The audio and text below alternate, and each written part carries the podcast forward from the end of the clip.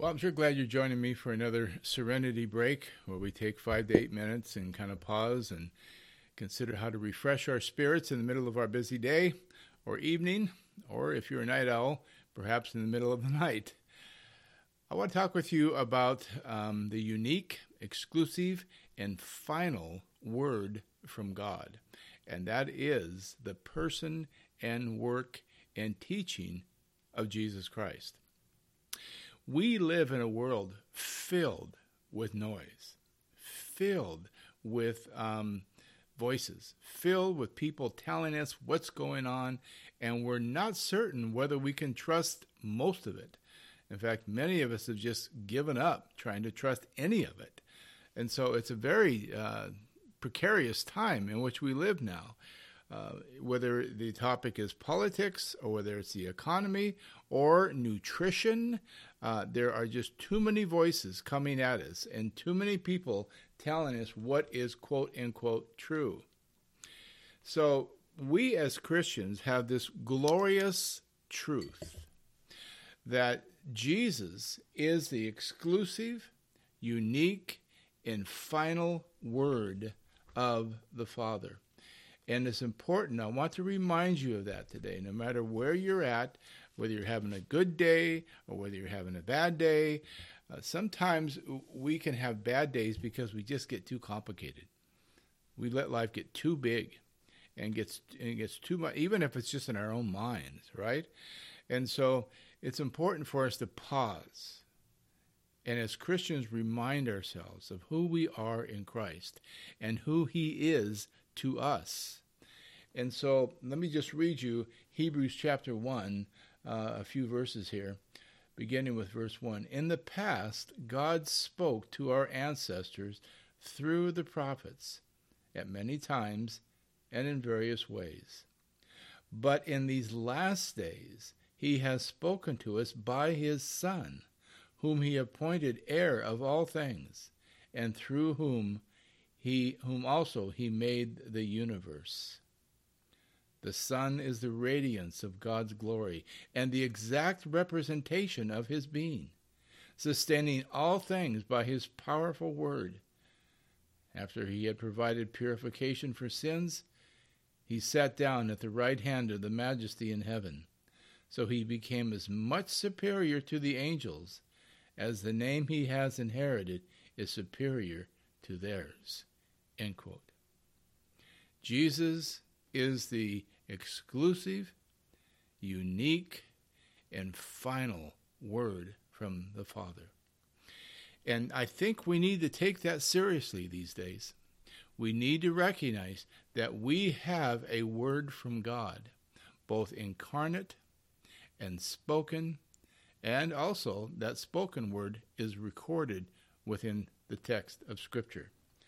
The problem comes, and the chaos and the confusion comes, when we start listening to too many people. We start listening to too many voices. We start listening to too many opinions. And before you know it, we are confused and we're bewildered and dismayed and even despairing. So I want to encourage you today to go back to listening to Jesus, to seeking Him in the text of Scripture, and moving away from this notion that somehow we must um, listen to everyone and try to weigh the balances or give everybody a fair, fair hearing.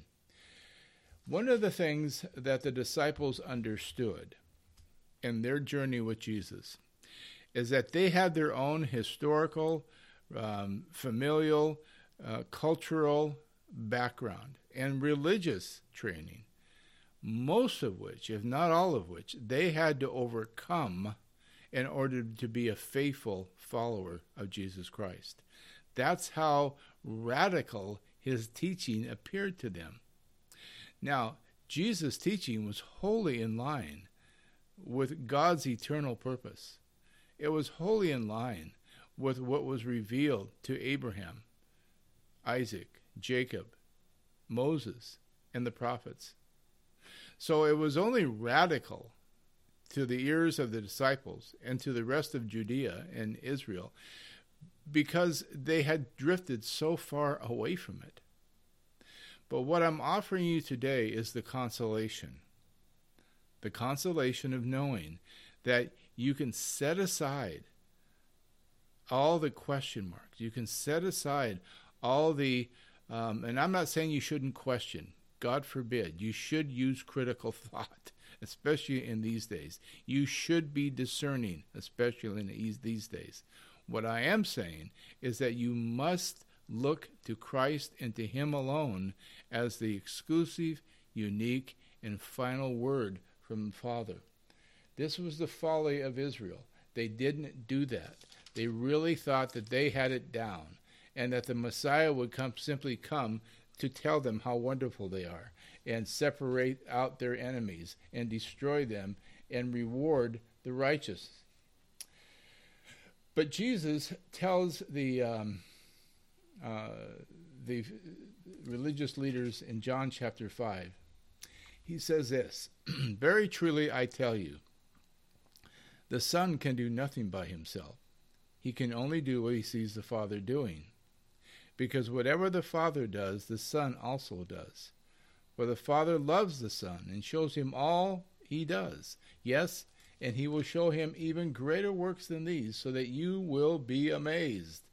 For just as the Father raises the dead and gives them life, even so the Son gives life to whom it, he is pleased to give it. Moreover, the Father judges no one, but has entrusted all judgment to the Son so that all may honor the Son just as they honor the Father. Whoever does not honor the Son does not honor the Father who sent him. Very truly I tell you, whoever hears my word and believes him who sent me has eternal life and will not be judged, but has crossed from over from death to life. When Jesus spoke, he spoke as God, for God, with God. It was all the word that those people needed to hear.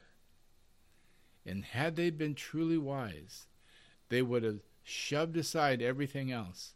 They would have quieted the clamor of the Pharisees and the Sadducees and the Zealots and the Herodians and the Essenes and, and the Romans and everybody else in that day. And they would have sought out Jesus and quietly sat at his feet and taken in the words. My words are spirit, and they are full of spirit, are life, and they are full of spirit, Jesus said. John 6 63. Let's do that today. Let's do that for the rest of the day. Let's resolve our hearts to listen to Jesus, to focus on Jesus, and to make him our sole authority. We can listen to others. We may want to listen to others, and we must listen to others. But let's be careful to keep all of that in perspective and subject to the one who is uniquely, exclusively, and finally the Word of God. Amen. Amen.